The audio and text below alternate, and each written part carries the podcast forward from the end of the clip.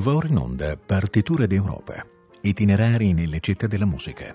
Ideazione e testi di Claudio Martini. Al microfono Laura Guarnieri.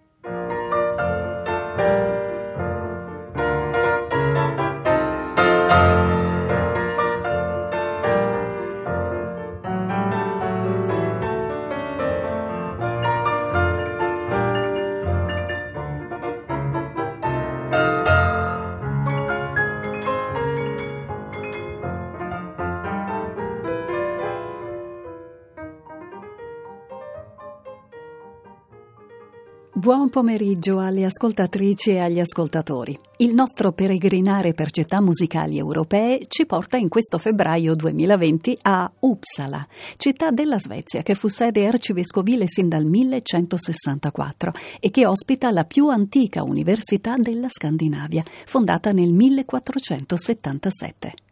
La storia musicale della Uppsala medievale si accentra attorno alla cattedrale, il cui primo insediamento, nel 1247, fu opera dei frati minoriti. Quel monastero primigenio era al tempo molto legato alla Francia, grazie a tale Nils Aleson, che dopo aver studiato a Parigi nel 1270 diventò vescovo di Uppsala nel 1292 e favorì la pratica dell'organum di Notre Dame elargendo emolumenti supplementari ai cantori.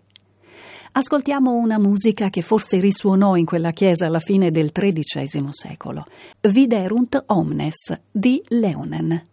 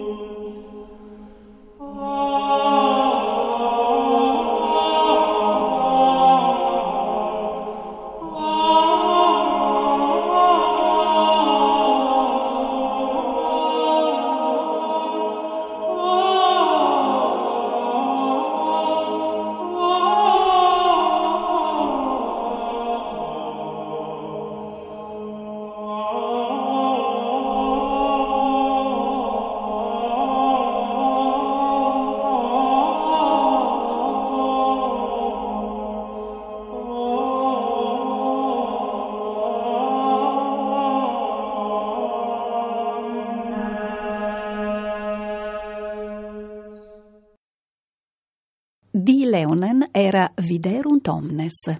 Anthony Pitts dirigeva l'ensemble Tonus Peregrinus. L'Università di Uppsala conserva preziose raccolte di canti, danze e musica strumentale che vanno dalla metà del Cinquecento a metà Settecento, frutto di donazioni private e di collezioni accademiche. Cominceremo con il Canzionero de Uppsala, raccolta di villancicos compilata da Ferdinando d'Aragona, duca di Calabria nella prima metà del secolo XVI.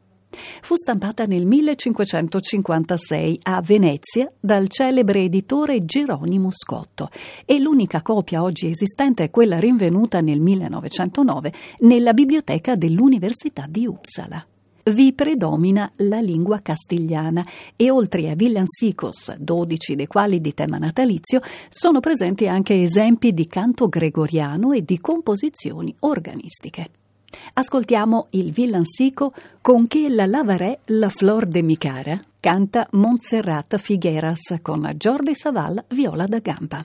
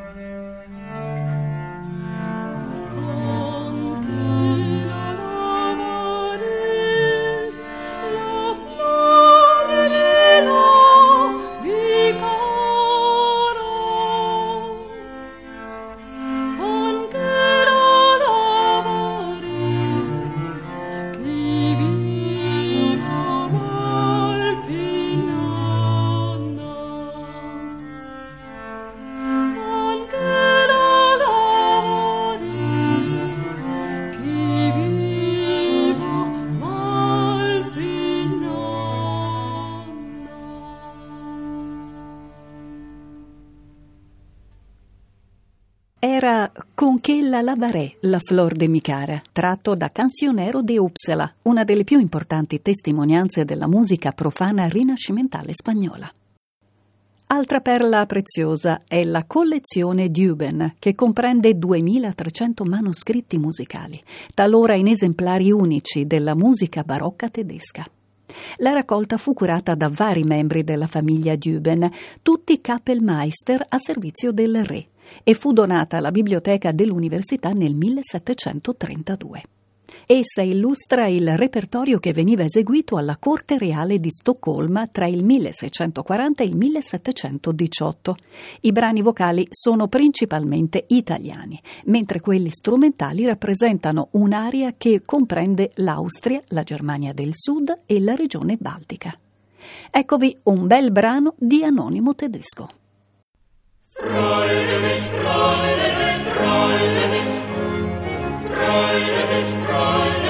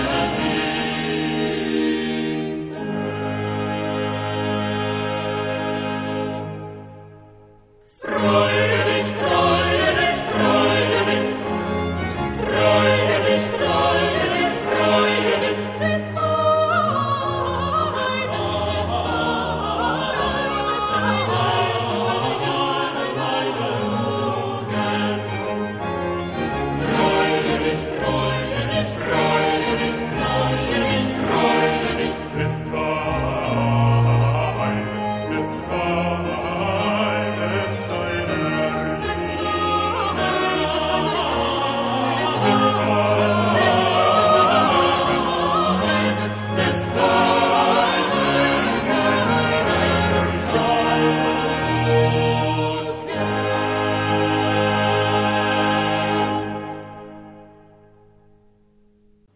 Diche des Weibesdeiner Jugend, canto di anonimo tedesco dalla collezione Düben.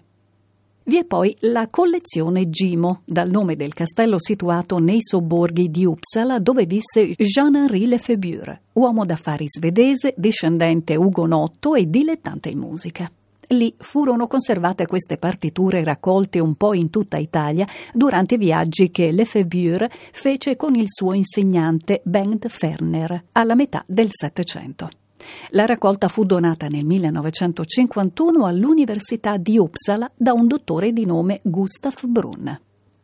Vi sono molte arie, ouverture, sonate che riflettono il gusto del tempo e in particolare un considerevole repertorio per il mandolino napoletano di autori interessanti ma poco noti. Ne approfittiamo per ascoltare il Larghetto Grazioso dalla sonata in Re maggiore Gimo 142 di Giovanni Battista Gervasio.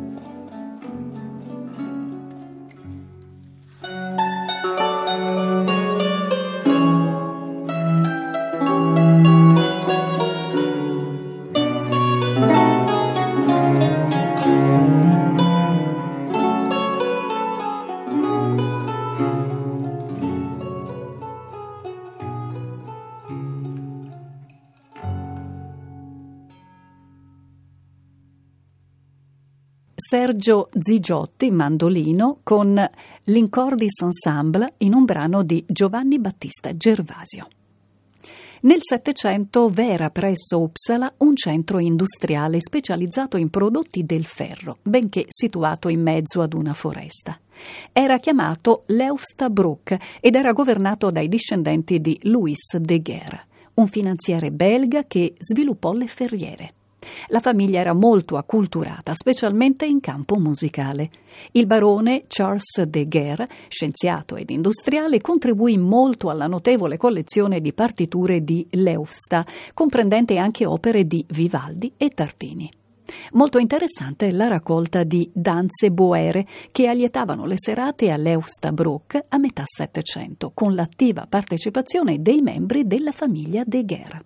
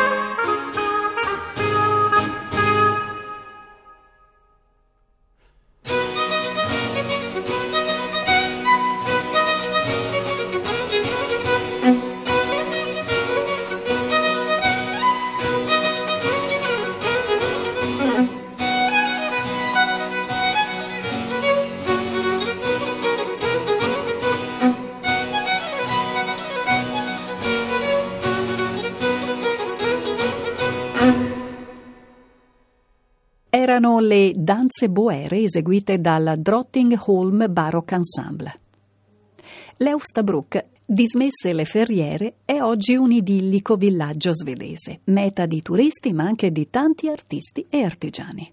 Nel 1808 il director musice dell'Università di Uppsala, oltre che organista in cattedrale, diventò il tedesco Johann Christian Friedrich Hefner.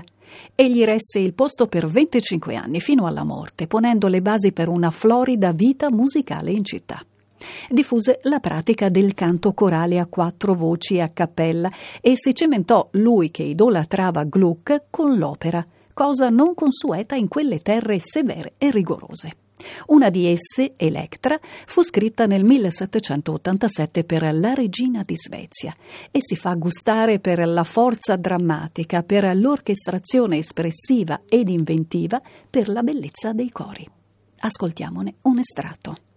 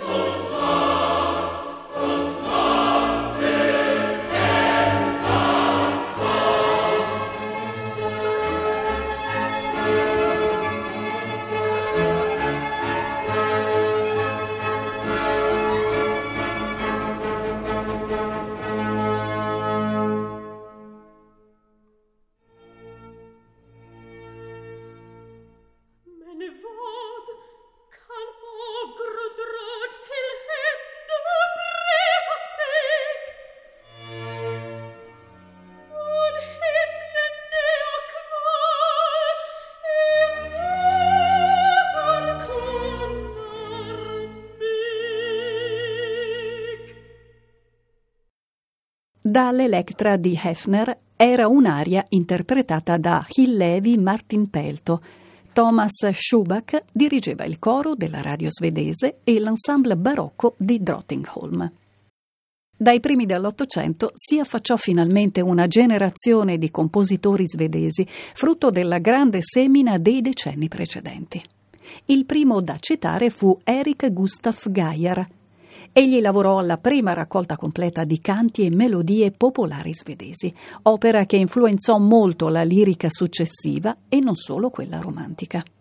Fu professore di storia a Uppsala e fondò l'Alleanza Gotica, società che si prefiggeva di risollevare la società scandinava, esaltandone il passato glorioso grazie anche agli studi sulle antichità nordiche. Ebbe un buon talento musicale che mostrò nelle canzoni e nella musica cameristica. Del 1822 sono i suoi quartetti d'archi in rotondo stile classicista. Eccovi uno scampolo dal quartetto numero 2.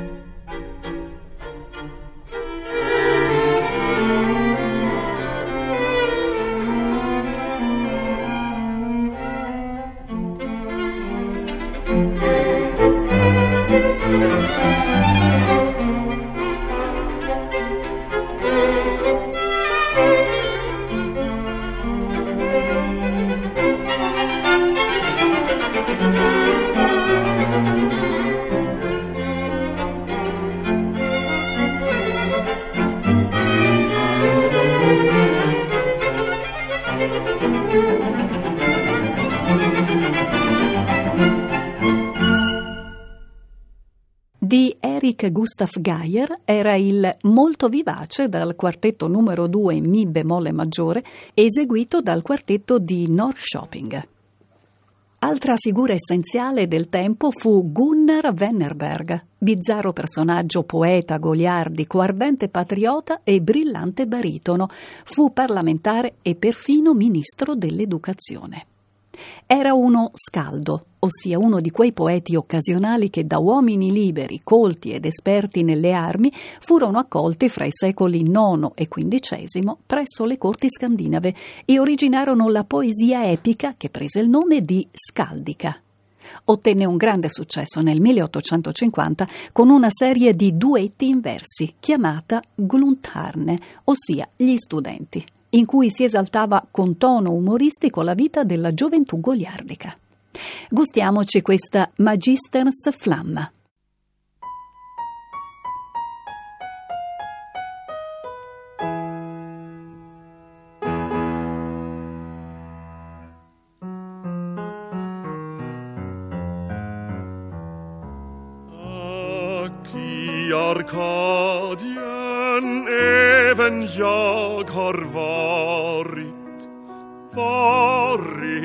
Varit där länge Varit där förgäves.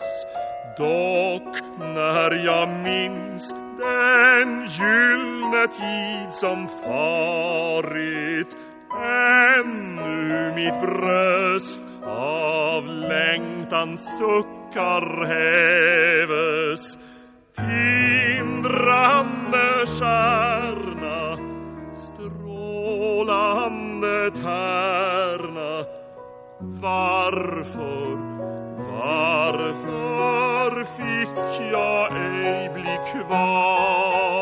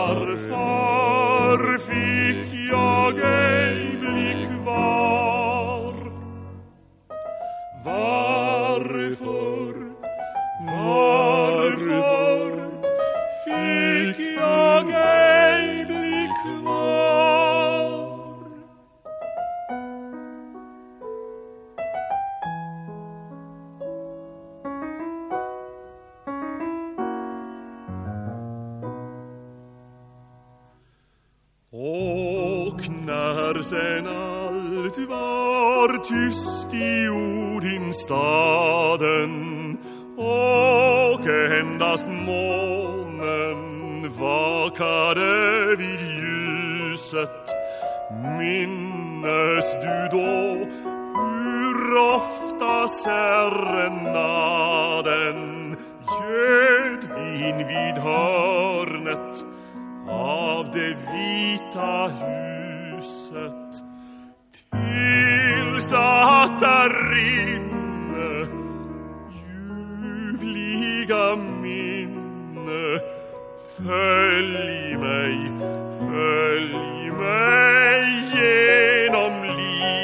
take.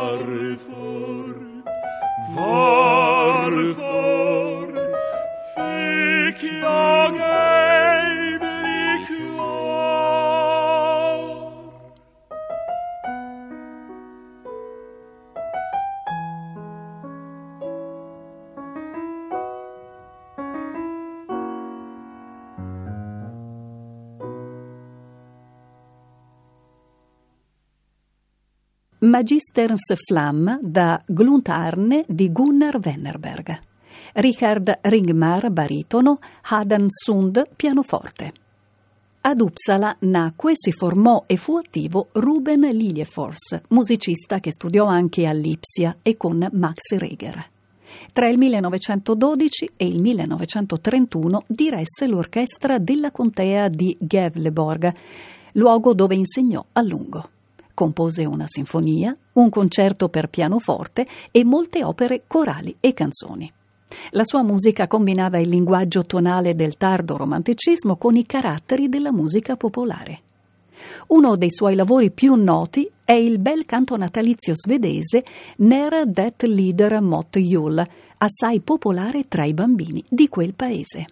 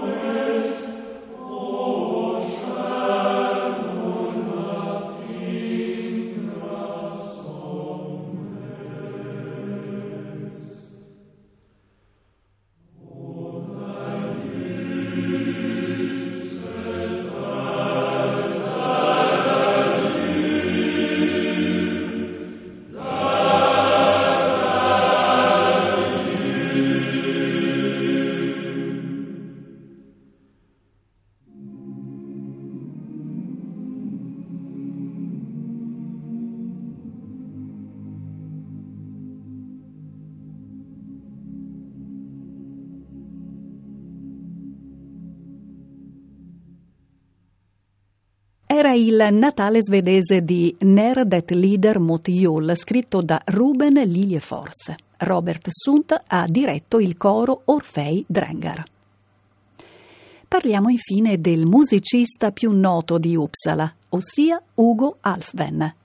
Anch'egli fu director musice all'università dal 1910 al 1939 e rimase sempre legato alla città.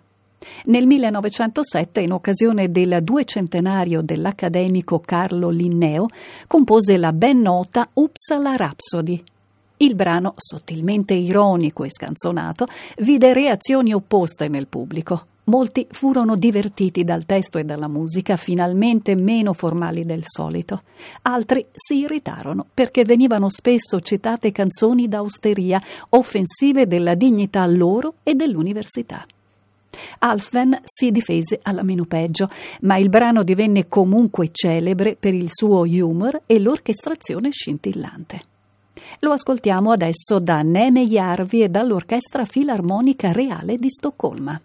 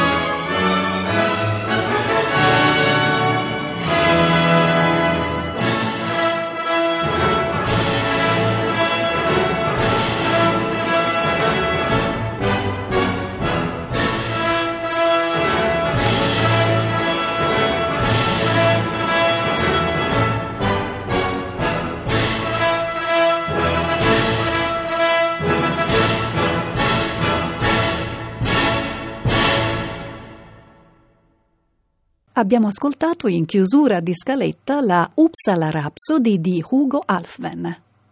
Salutiamo Uppsala, ospitale città musicale, e iniziamo un lungo viaggio che ci porterà sabato 7 marzo nella fascinosa città di Odessa, capoluogo della Crimea ucraina. Saremo accolti anche lì da una straordinaria tradizione musicale. Un caro saluto a tutte e a tutti voi e a presto risentirci.